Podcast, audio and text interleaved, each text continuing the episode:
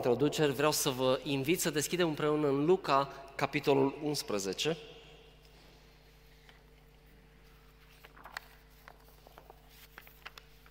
Este un pasaj arhi cunoscut și mă întreb, sau poate te întrebi, ce am putea extrage nou din acest pasaj? Dar eu cred că Dumnezeu are ceva pentru noi astăzi. Um, începe așa. Într-o zi, Isus se ruga într-un anumit loc. Când a isprăvit rugăciunea, unul din ucenicii lui i-a zis, învață-ne să ne rugăm, cum a învățat și Ioan pe ucenicii lui. El le-a zis, când vă rugați, să ziceți, Tatăl nostru care ești în ceruri. Ce-ar fi să spunem asta împreună? Mă ajutați? Tatăl nostru care ești în ceruri, sfințească-se numele Tău, vie împărăția Ta, facă-se voia Ta, precum în cer, așa și pe pământ. Pâinea noastră, cea de toate zilele, dă-ne nouă în fiecare zi și ne iartă nouă păcatele noastre, fiindcă și noi iertăm oricui ne este dator. Și nu ne duce în ispită, ci izbăvește-ne de cel rău. Mulțumesc. Apoi l-am mai zis, dacă unul dintre voi are un prieten și se duce la el la miezul nopții și zice, prietene, împrumutăm trei pâini, căci a venit la mine de pe drum un prieten al meu și n-am ce-i pun înainte. Și dacă dinăuntru casei lui prietenul acesta îi răspunde, nu mă tulbura, acum ușa este încuiată, copiii mei sunt cu mine în pat, nu pot să mă scol să-ți dau pâini. Vă spun, chiar dacă nu s-ar scula să îi le dea, pentru că este prieten, totuși, măcar pentru stăruința lui supărătoare, tot se va, se va scula și va da ce trebuie. De aceea, eu vă spun, cereți și vi se va da. Căutați și veți găsi. Bateți și vi se va deschide. Fiindcă oricine cere, capătă. Cine caută, găsește și celui care bate, îi se deschide. Cine este tatăl acela dintre voi care, dacă îi cere fiul său o pâine, să-i dea o piatră? Ori dacă îi cere un pește, să-i dea un șarpe în loc de un pește? Sau dacă îi cere un ou, să-i dea o scorpie? Deci dacă voi, care sunteți răi, știți să dați daruri bune copiilor voștri, cu cât mai mult Tatăl vostru cel din ceruri va da Duhul Sfânt celor ce îl cer. Doamne, îți mulțumim pentru această dimineață, îți mulțumim pentru această rugăciune extraordinară. Îți mulțumim pentru actualitatea ei, îți mulțumim că ea încă este un model pentru noi și va fi atâta timp cât există această omenire. Te rugăm astăzi, ajută-ne să extragem esența, ajută-ne, Doamne, să înțelegem spiritul acestei rugăciuni, pentru că vrem să ne conectăm cu Tine într-un mod nou și proaspăt. Amin. Amin.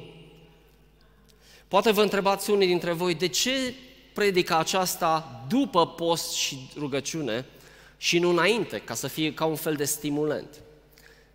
Sunt mai multe motive, probabil, dar unul dintre ele este că Dumnezeu ne-a spus asta în timp ce ne rugăm.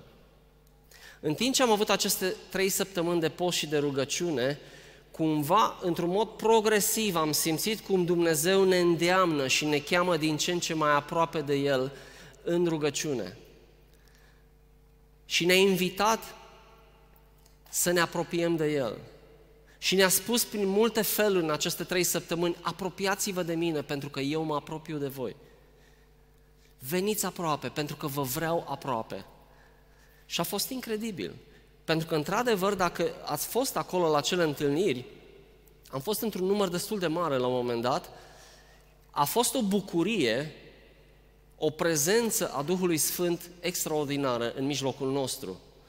Și dacă veneai obosit de acolo, ă, la întâlnire, poate pentru că ai postit câteva zile sau nu aveai vlagă și erai cumva obosit, plecai de acolo plin de energie. De ce? Pentru că Dumnezeu ne-a încurajat. Și acesta este motivul pentru care stau astăzi în fața voastră să vă spun exact aceleași lucruri pe care credem că Dumnezeu ni le-a reamintit în aceste săptămâni de post și de rugăciune. Dar este ceva la care Dumnezeu tot revine, dacă țineți minte, în ultimii ani probabil. Și eu cred că Dumnezeu pregătește biserica aceasta nu doar pe noi ca și indivizi, dar pe noi ca și biserică. Ne invită să venim mai aproape de El pentru că este ceva acolo de primit. Este ceva pentru această biserică. Este ceva pentru indivizi, pentru tine și pentru mine, dar este ceva corporativ pentru biserica noastră. Și mi-ar plăcea la sfârșit să ne rugăm și să știm exact ce vrea Dumnezeu de la noi.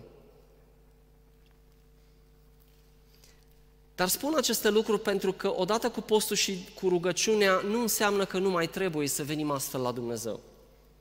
Pentru că nu trebuie să stea cineva în față să vă spună, așa cum bine știți de altfel, că trebuie să ne rugăm și să ne apropiem de Dumnezeu.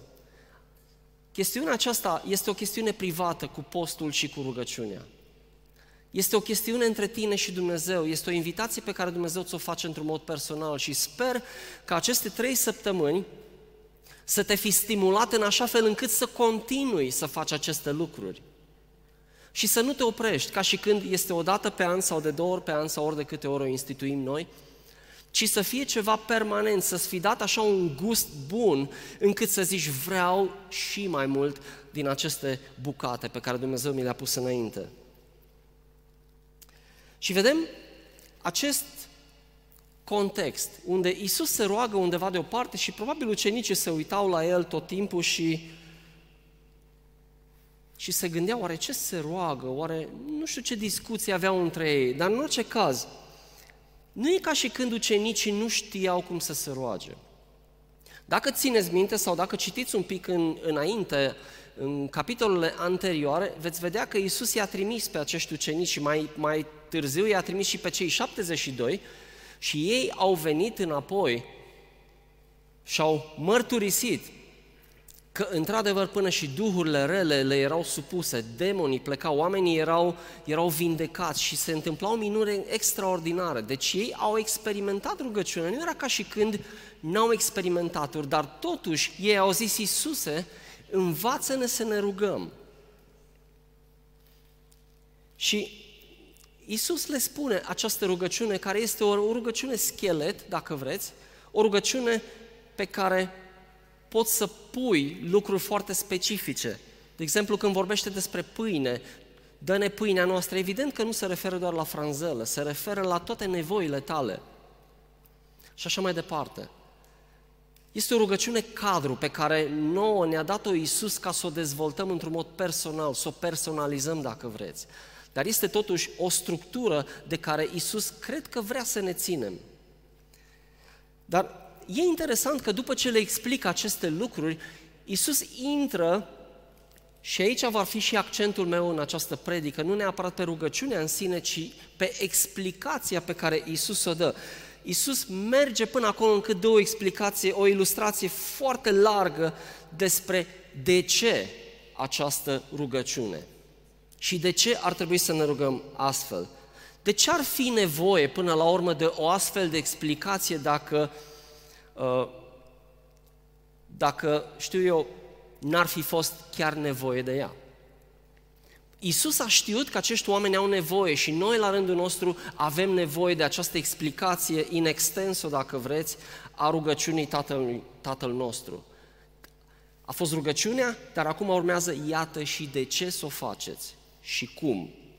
Răspunsul este, și îndrăznesc să spun asta pentru că și din context știm Răspunsul sau unul dintre răspunsurile este că oamenii nu știau, așa cum nici astăzi nu cred că știu marea majoritate, că se pot ruga astfel. Într-un mod foarte, foarte intim a dat acea ilustrație cu tatăl și cu fiul. Oamenii chiar și astăzi și îndrăznesc să spun că sunt creștini care au mulți ani de experiență, care nu știu adânc în inima lor că se pot ruga într-un mod atât de intim și Isus explică foarte, foarte clar de ce face aceste lucruri. Ei probabil se gândeau și dacă citiți Noul Testament veți vedea deseori sau Evangheliile că fariseii și învățătorii vremurilor respective îl prezentau pe Dumnezeu ca un Dumnezeu distant, care nu era neapărat implicat foarte mult în viețile oamenilor. Cumva oamenii aveau o lege de care se țineau și cumva Dumnezeu era acolo sus și ei erau aici jos pe pământ.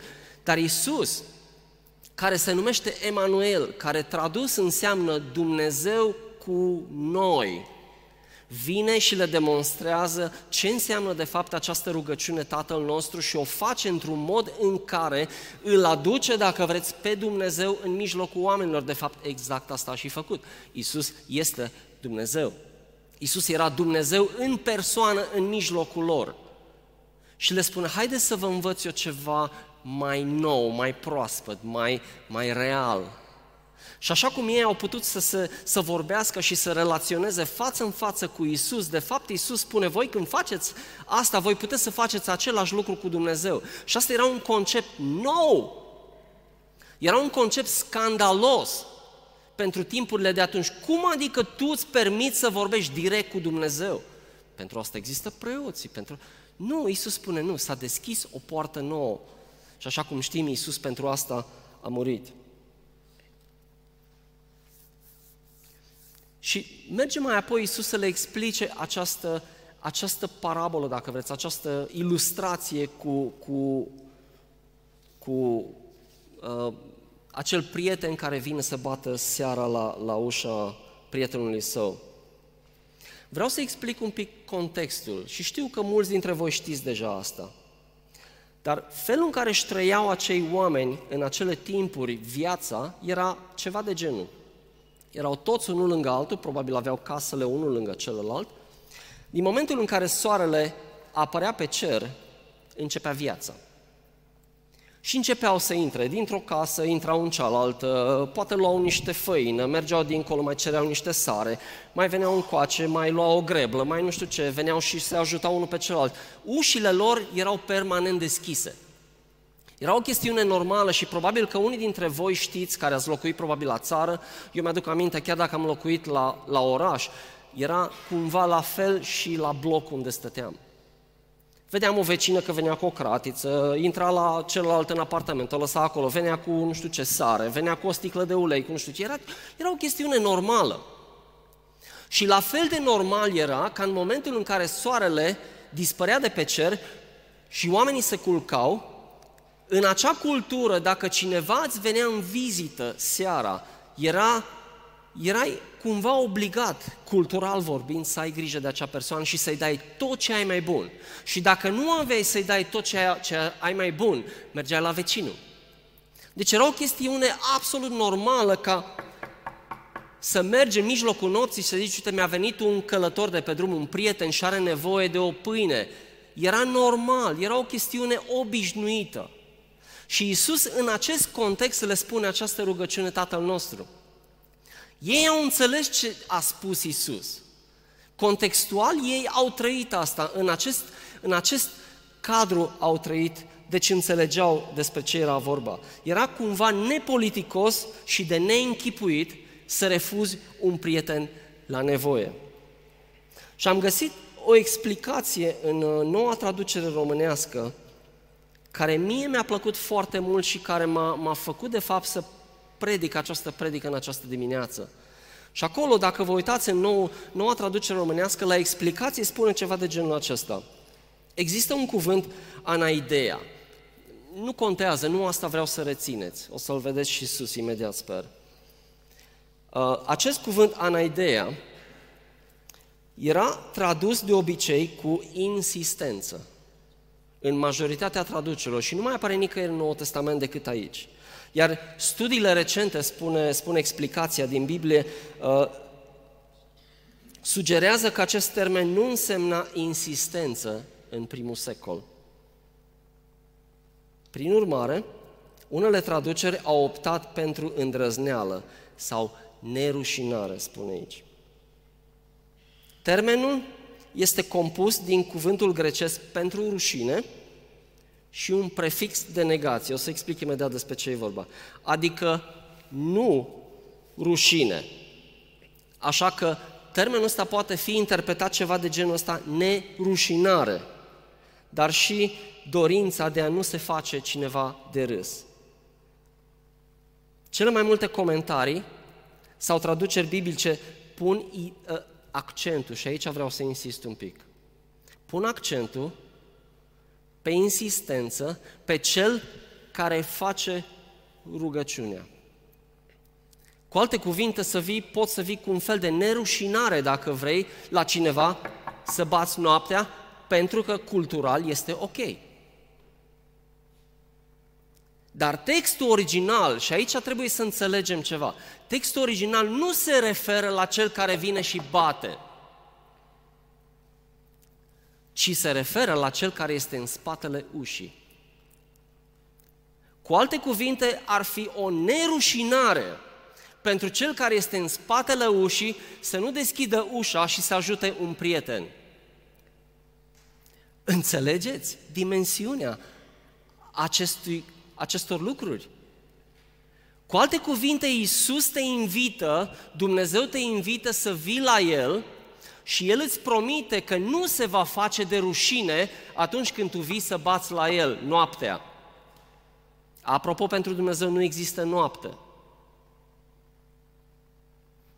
Termenul nu se referă la îndrăzneala celui care bate, la nerușinarea celui care bate, ci la faptul că ar fi o rușine ca cel care este în spatele ușii să nu răspundă la rugăciunile tale. Înțelegeți dimensiunea acestor lucruri?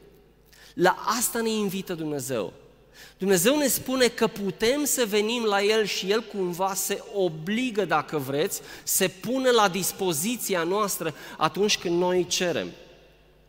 Nu schimbă un pic percepția noastră cu privire la rugăciune atunci? Știind că avem un Dumnezeu fundamental bun care ascultă rugăciunile noastre? Este o onoare pentru Dumnezeu că noi venim la El, în ghilimele, noaptea să batem și să cerem o pâine, să zic așa. Pentru El este o onoare. E ca și când noi i-am fura această onoare dacă n-am avea îndrăzneala să venim la El. Și Dumnezeu spune, nu. Și asta cred că Dumnezeu ne-a vorbit săptămânile trecute. Păi rugăciunea noastră și felul în care ne rugăm ar trebui să se schimbe. Știind că avem un Dumnezeu care nu se sfiește să se expună, dacă vreți, în așa fel încât să zică, uite, ar fi o nerușinare să nu-ți răspund. Evident că la Dumnezeu, Dumnezeu poate să facă acest lucru pentru că știm că El nu se face niciodată de râs pentru că este Dumnezeu și este perfect și în momentul în care noi cerem ceva după voia Lui, așa cum o să vedem puțin mai târziu, El ne va răspunde. Acesta este Dumnezeu. Și atunci când noi cerem lucruri, vă spun, pentru mine a fost o revoluție în felul în care mă rog, pentru că mi-am dat seama, wow, ce Dumnezeu minunat avem, care se simte onorat când noi venim la El cu rugăciunile noastre. Rușinea ar fi mai mare pentru cel din spatele ușii rugăciunilor tale, dacă vrei. Dacă n-ar răspunde, însă pentru el este o onoare. Psalmistul spune în Psalmul 37, am fost tânăr și am îmbătrânit, versetul 25. Dar n-am văzut pe cel neprihănit părăsit, nici pe urmașii lui cerșindu-și pâinea. Psalmul 22, cu versetul 5, spune așa, Au strigat către tine și erau scăpați, vorbea de cei dinainte. Se încredeau în tine și nu rămâneau de rușine. Psalmul 34, versetul 5, Când îți întorci privirile spre El, te luminezi de bucurie și nu ți se umple fața de rușine. Dumnezeu este un Dumnezeu într-un mod fundamental bun. Dumnezeu este bunătatea în sine. Dumnezeu este Cel care a inventat bunătatea. Dumnezeu este bun. Dumnezeu este bun. Și dacă acest lucru ar intra adânc în inima noastră, viața noastră s-ar schimba. Pentru că Dumnezeu nu are gânduri rele despre tine, ci numai gânduri bune, ca să-ți dea un viitor, spune cuvântul, și o nădejde.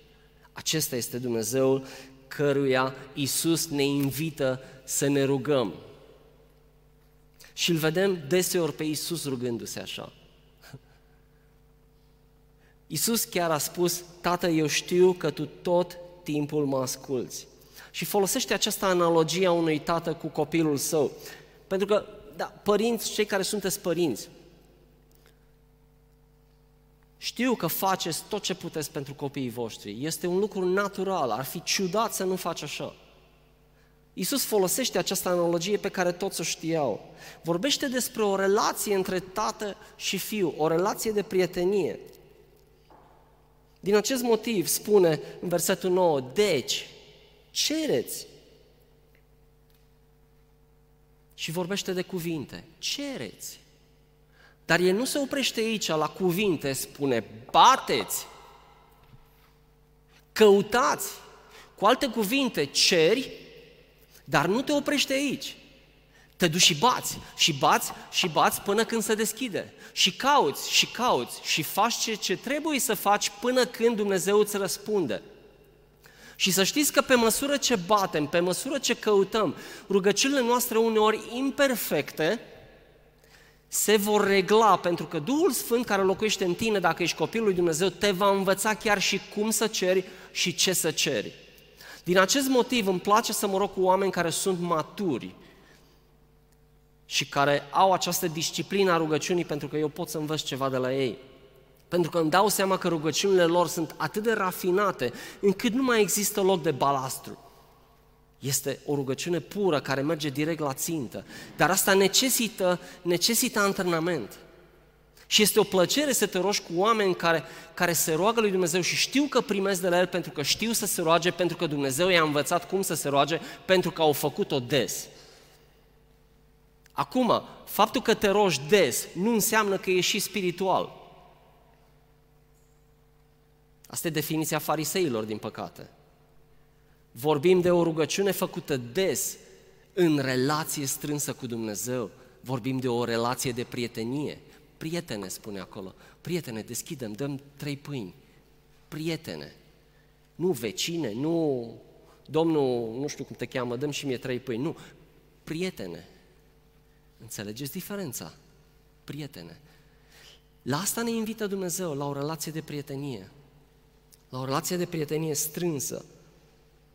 Și nu e vorba dacă primim răspunsul la rugăciunile noastre, ci mai degrabă când vom primi.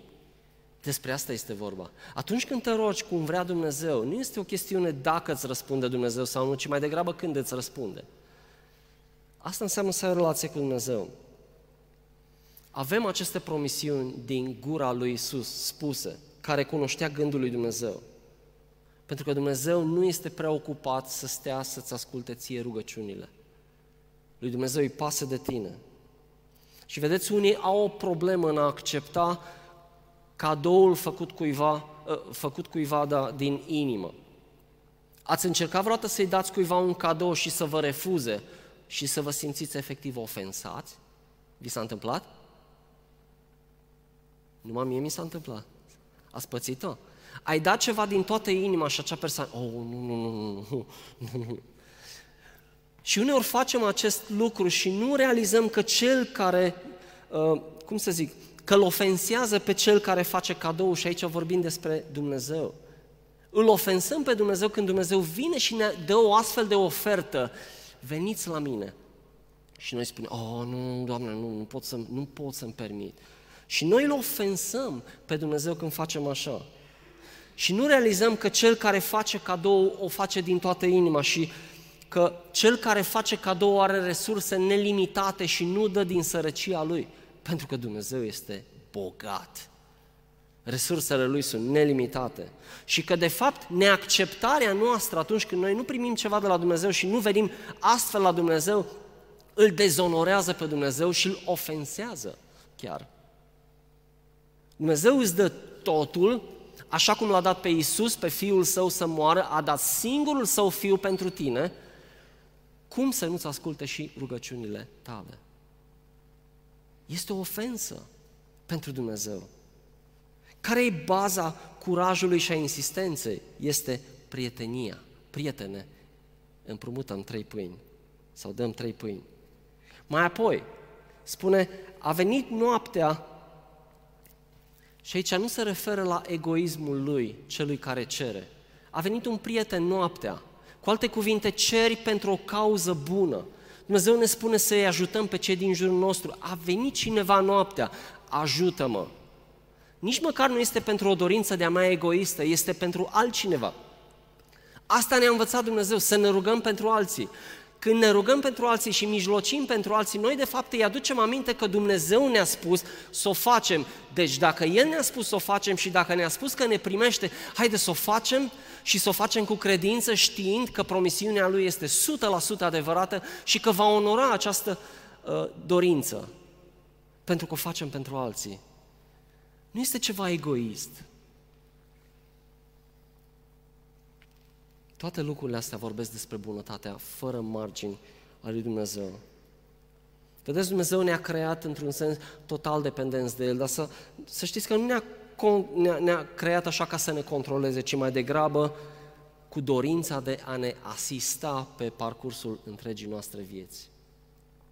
Lui Dumnezeu îi place când depindem de El. El nu are nevoie să depindem de El. El nu trăiește din asta cum unii oameni trăiesc. Am nevoie să aibă cineva nevoie de mine. Știți despre ce vorbesc? Dumnezeu nu are nevoie de așa ceva. Dumnezeu este atot suficient, însă El vrea, pentru că îl onorează dependența ta de El. Isus a vorbit despre păsări, Isus a vorbit despre plante și spune, uite cum are Dumnezeu grijă de fiecare pasăre. Spune, nicio pasăre nu cade la pământ fără ca Tatăl meu din cerul să știe. Uitați-vă la planta asta, uitați-vă la floarea asta, ce frumoasă e, câtă grijă a avut Dumnezeu de ea. Astăzi este, mâine nu mai este. Și spune, dacă astfel are Dumnezeu grijă de păsări și de plante și de iarbă, cu cât mai mult nu are grijă de vârful creației Lui, adică de oameni, de tine și de mine. Despre asta vorbește Isus. Și după aia dă acea ilustrație care, care nouă ni se pare pf, absurdă. Da, închipuiți că ești un tată și vine fiul tău la tine flămând într-o dimineață și zice, tati, fă și mie o omletă, te rog. Ha, momentul meu de răzbunare ca un tată bun ce sunt. Și în loc să-i aduci o farfurie cu o omletă, îi pui un scorpion pe farfurie și zici, ha, na, ți-am făcut-o. E ridicol. Cine dintre noi ar face așa ceva? Și la fel de ridicol era și pentru ei care au auzit cuvintele lui Isus. Era normal că nici atunci părinții nu făceau așa. Dar Isus a făcut-o în mod intenționat să pară absurdă această ilustrație ca să le arate de fapt cât de bun este Dumnezeu. Și zice, voi care ziceți că sunteți buni, voi sunteți răi ca părinți. Cum, Doamne, răi? Păi eu sunt un părinte bun, eu am grijă, dau tot ce are nevoie copilul, mă dau, îmi dau viața pentru el. Nu, sunteți imperfecți. Comparativ cu Dumnezeu, ca părinți, noi suntem răi. Însă Dumnezeu este singurul părinte care este perfect. Dacă voi care sunteți răi știți să dați lucruri bune copiilor voștri, cu cât mai mult Dumnezeu care este în cer știe să aibă grijă de nevoile voastre. Wow! Sunt sigur că a fost șocant pentru ei când au auzit aceste lucruri. La fel cum șocant ar trebui să fie și pentru noi când auzim o astfel de ilustrație. Cum să nu ne asculte Dumnezeu rugăciunile noastre?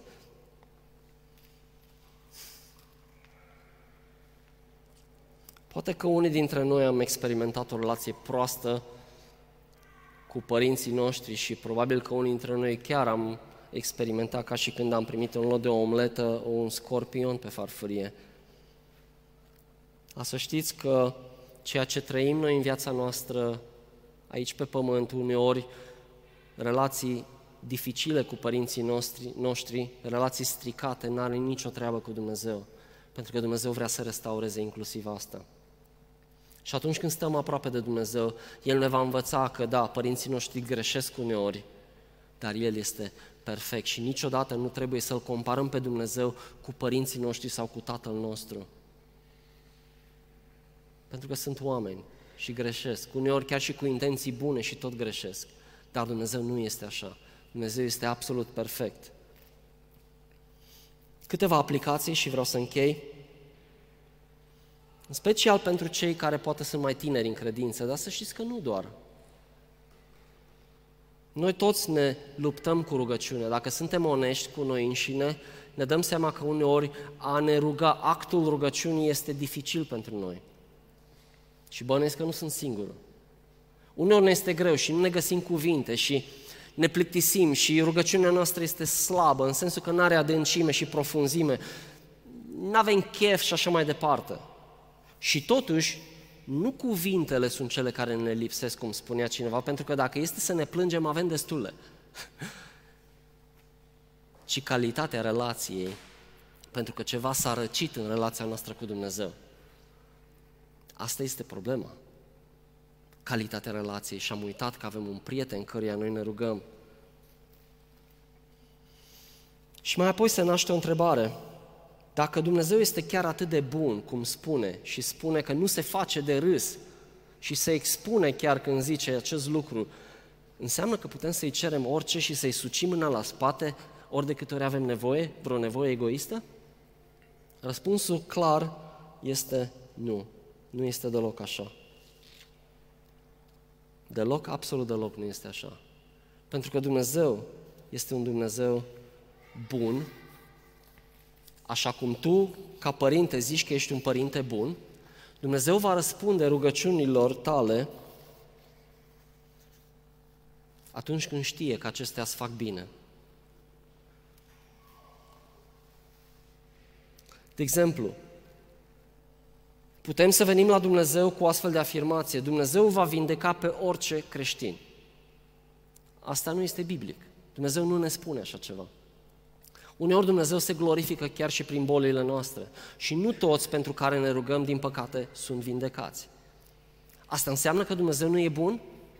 Nu, înseamnă doar că noi nu putem să-i sucim mâna la spatele lui Dumnezeu spunând, Doamne, ai promis că pentru toți care ne rugăm vor fi vindecați. Nu, în primul rând nu există în Biblie o astfel de promisiune.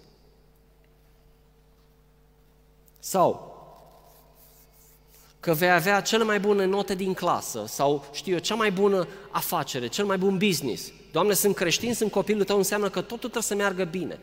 Nu, nu trebuie. Dumnezeu s-ar putea să-ți dea abilitatea să poți să ai cele mai bune note sau cel mai bun business. Dar s-ar putea să nu se întâmple asta. Pentru că s-ar putea nu asta să fie nevoia ta reală. Sau, Doamne, vreau să trăiesc o viață pură, fără păcat, fără pornografie, fără mai știu eu ce. Cereți, dar după aia bateți și după aia căutați. Dumnezeu zice, ok, bun, este o chestiune bună. Eu vreau să te ajut tu ce faci aici. Și aici vine responsabilitatea noastră. Dacă într-adevăr vrem să nu păcătuim, atunci trebuie să facem mai mult decât doar să cerem. Trebuie să căutăm, trebuie să găsim soluții și să ne luptăm. Pentru că viața de creștin este o luptă, nu este o plimbare. Și trebuie să ne ținem trupurile în frâu atunci când, când suntem ispitiți. Și trebuie să cerem ajutorul celor de lângă noi. Nu este doar o chestie, Doamne, eu ți-am cerut, n-am reușit, e vina ta. Noi nu putem să-i spunem așa ceva lui Dumnezeu. Dar Dumnezeu spune, eu te voi ajuta dacă vrei. Dacă faci ceea ce trebuie. Sau, Doamne, vreau să te cunosc mai bine. Asta este o chestiune biblică, da? Dumnezeu spune, veniți, apropiați-vă. Vreau să te cunosc mai bine, Doamne.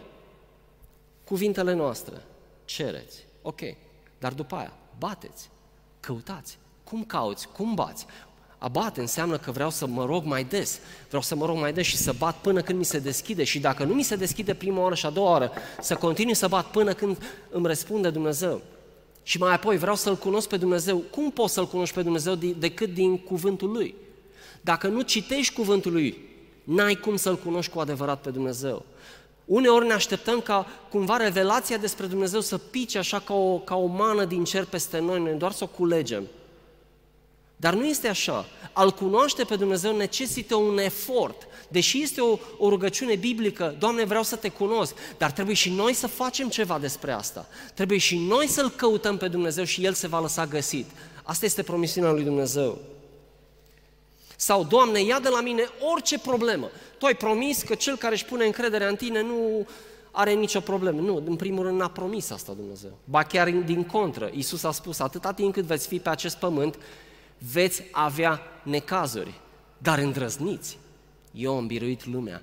Cu alte cuvinte, eu sunt cu voi și eu vă voi ajuta în mijlocul problemelor voastre. Asta promite Dumnezeu. Aceasta este relația de, de prietenie la care ne invită Dumnezeu. Sau mai apoi, știați, sau știm noi oare că tu și cu mine nu suntem cei mai importanți neapărat pentru Dumnezeu? Comparativ cu biserica, ideea de biserică, tu nu ești neapărat pe primul loc sau eu, ci biserica lui Dumnezeu. Asta înseamnă că tu nu ești important? Ba da. Dar pentru Dumnezeu, imaginea globală de biserică este mai importantă decât tine ca și individ. În Roman 12 ni se spune, aduceți trupurile voastre ca o jertfă vie plăcută lui Dumnezeu. Asta este înțelepciune pentru voi dacă faceți acest lucru. Jertfă de obicei înseamnă sacrificiu. Și s-ar putea, gândiți-vă de exemplu, un, un, un exemplu extrem vă dau, misionari care s-au pregătit ani de zile, care ani de zile au mers poate la școală să învețe cum să fie misionar și ajung undeva și pun piciorul pe o insulă și în momentul în care pun piciorul pe insulă sunt decapitați. Și zici, Doamne, stai puțin! Păi omul ăsta a vrut să-și dea, să-și pună timpul la dispoziție pentru tine și a murit de... Nu, noi vedem doar în fața ochilor noștri. Dar Dumnezeu are imaginea globală, pentru că dacă citiți în istorie, acolo unde astfel de lucruri s-au întâmplat, unde canibalii au mâncat, în momentul în care au pășit pe acea insulă, acești oameni care s-au sacrificat au fost, de fapt, pionierii care au început o biserică pe acea insulă. Fără sacrificiul lor nu s-ar fi putut face acest lucru. Dar noi ne gândim dintr-o cultură egoistă, o cultură centrată pe noi ca și persoană. Doamne, eu sunt buricul pământului, pe mine binecuvântează. Nu, Dumnezeu vrea să aibă grijă de biserică și tu s-ar putea să fii un pion și uneori s-ar putea să fii sacrificat. Dar în ecuația lui Dumnezeu, care este mai mare decât ceea ce vedem noi într-un cadru restrâns aici pe pământ, este exact ceea ce a plănuit Dumnezeu pentru tine să faci. Un alt exemplu și mai clar, dacă vreți, auziți deseori, au murit degeaba eroii la Revoluție. Oare chiar au murit degeaba? Oare chiar au murit degeaba? Pentru că eroi într-un război mor și o fac intenționat, știind că nu se termină totul cu moartea lor, de ce merg oamenii la război și își dau viața pentru patria lor? Pentru că știu că chiar dacă ei mor, ceva se va întâmpla și nu se oprește tot în mormânt pentru ei. Așa vine libertatea peste o națiune. Dar ceea ce îți cere ție Dumnezeu, întorcându-ne la, la partea spirituală, dacă vreți, la noi ca și creștini, este să ne punem la dispoziția lui Dumnezeu și să lăsăm pe Dumnezeu să fie în controlul vieților noastre. Și atunci când venim cu astfel de rugăciune și cu un astfel, o astfel de îndrăzneală la Dumnezeu, să nu venim noi cu agenda noastră și să spunem, dar noi, uite, ăștia sunt parametrii în care vreau ca tu să-mi răspunzi. Nu! Dumnezeu îți spune, eu îți răspund, îți promit că îți răspund, îmi pun onoarea mea la mijloc, dar tu trebuie să te oferi ca un sacrificiu viu pentru mine, pentru că ceea ce vreau eu să fac prin tine este chiar mai important decât viața ta.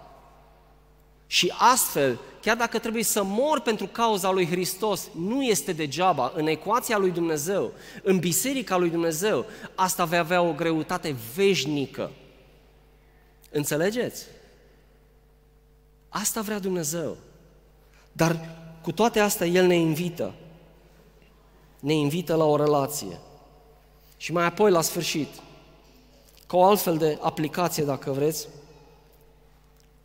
întorcându-ne la de unde am plecat, cred că putem să-i cerem lui Isus să ne învețe cum să ne rugăm. La fel cum au făcut-o primii ucenici, care aveau o experiență cu Dumnezeu. Noi putem în mod constant să ne îmbunătățim felul în care ne rugăm. Sau dacă ești nou în credință, Cere-i pentru că te va învăța. Duhul Sfânt locuiește în tine, dacă locuiește în tine, dacă ești copilul lui, și te va ajuta. Și mai apoi, învață-ne așa cum și Ioan i-a învățat pe ucenicii săi. Eu cred că fiecare creștin matur din această sală și în biserică în general ar trebui să ia pe cineva și să-l învețe cum să se roage. Îmi place așa de mult când Dave Holden povestea, dacă țineți minte, acum câțiva ani buni, cum a învățat el să se roage, de la Terry Virgo. Terry Virgo l-a luat într-o cămăruță mică de tot, unde nu era decât un scaun și o hartă mare cu lumea și începea să se roage și se ruga fierbinte și se ruga fierbinte. Dave Holden după câteva minute și-a epuizat toate cuvintele pentru că nu mai avea. Dar îl asculta pe Terry Virgom cum se ruga și se ruga pentru națiuni și se ruga pentru națiunea aia și pentru națiunea aia și între timp organizația care a început-o Terry Virgo, New Frontiers, se întinde pe tot globul. Iar Dave Holden, care între timp a învățat să se roage, i-a călcat pe urme și merge într-o grămadă de națiuni. Noi ar trebui să învățăm și să învățăm pe alții să se roage. Mie îmi place când vine cineva la mine acasă, mi-am propus împreună cu Eme să ne rugăm de fiecare dată, că e creștin, că nu e creștin, să le oferim măcar să ne rugăm împreună. De ce? Pentru că atenția vreau să fie îndreptată către Dumnezeu. Este foarte important când inviți pe cineva la un grătar, chiar între noi ca și creștini, este important să nu rămânem doar la grătar, ci să facem în așa fel încât să centrăm întâlnirea noastră uh, uh, punându-L pe Dumnezeu în mijloc. Să centrăm, să, să, să, cum să zic, să facem ca reflectorul să fie pe Dumnezeu și nu pe grătar în sine. Contează atât de mult să învățăm oamenii și să ne învățăm unul pe celălalt cum să ne rugăm. Și mai apoi, cerei să te ajute în această disciplină și o va face. Este promisiunea lui că o va face. Cerei lui Isus să-ți dea cuvintele potrivite când te rogi. Îmi place să mă provoc pe mine, pentru că uneori rugându-mă îmi dau seama că folosesc aceleași cuvinte și atunci am, încerc să mă scutur și să zic stai puțin. Nu, eu trebuie să-mi formulez altfel cuvintele pentru că altfel devine o rutină și este ceva lipsit de viață. Eu nu vreau așa ceva și sunt sigur că nici voi. Și încerc să mă provoc. Asta e o chestiune care eu personal o fac și uneori nu-mi iese, pentru că îmi dau seama că mă rog aceleași cuvinte și trebuie să mă scutur, dar asta încerc să fac când mă rog, încerc să nu folosesc cuvintele care le-am folosit poate ieri. Pentru că nu vreau să fie o rugăciune seacă, un fel de ritual. Pentru că Dumnezeu nu vrea asta, Dumnezeu nu are nevoie de ritualuri, Dumnezeu are nevoie de prieteni. Dumnezeu vrea prieteni. Și cu un prieten vorbești normal. Pentru că dacă vorbești, dacă eu vorbesc cu Sergiu cu niște cuvinte de lemn, Sergiu o să zică, bă, termină mă, ești serios? Cu mine vorbește așa. Dar și totuși noi facem asta cu Dumnezeu. Folosim aceleași cuvinte, aceleași cuvinte și nu despre asta este vorba, este de, vorba de esența a ceea ce rostim înaintea lui Dumnezeu. De o inimă curată și deschisă înaintea lui Dumnezeu. Și mai apoi roagă-te știind că a garantat că va asculta rugăciunea ta.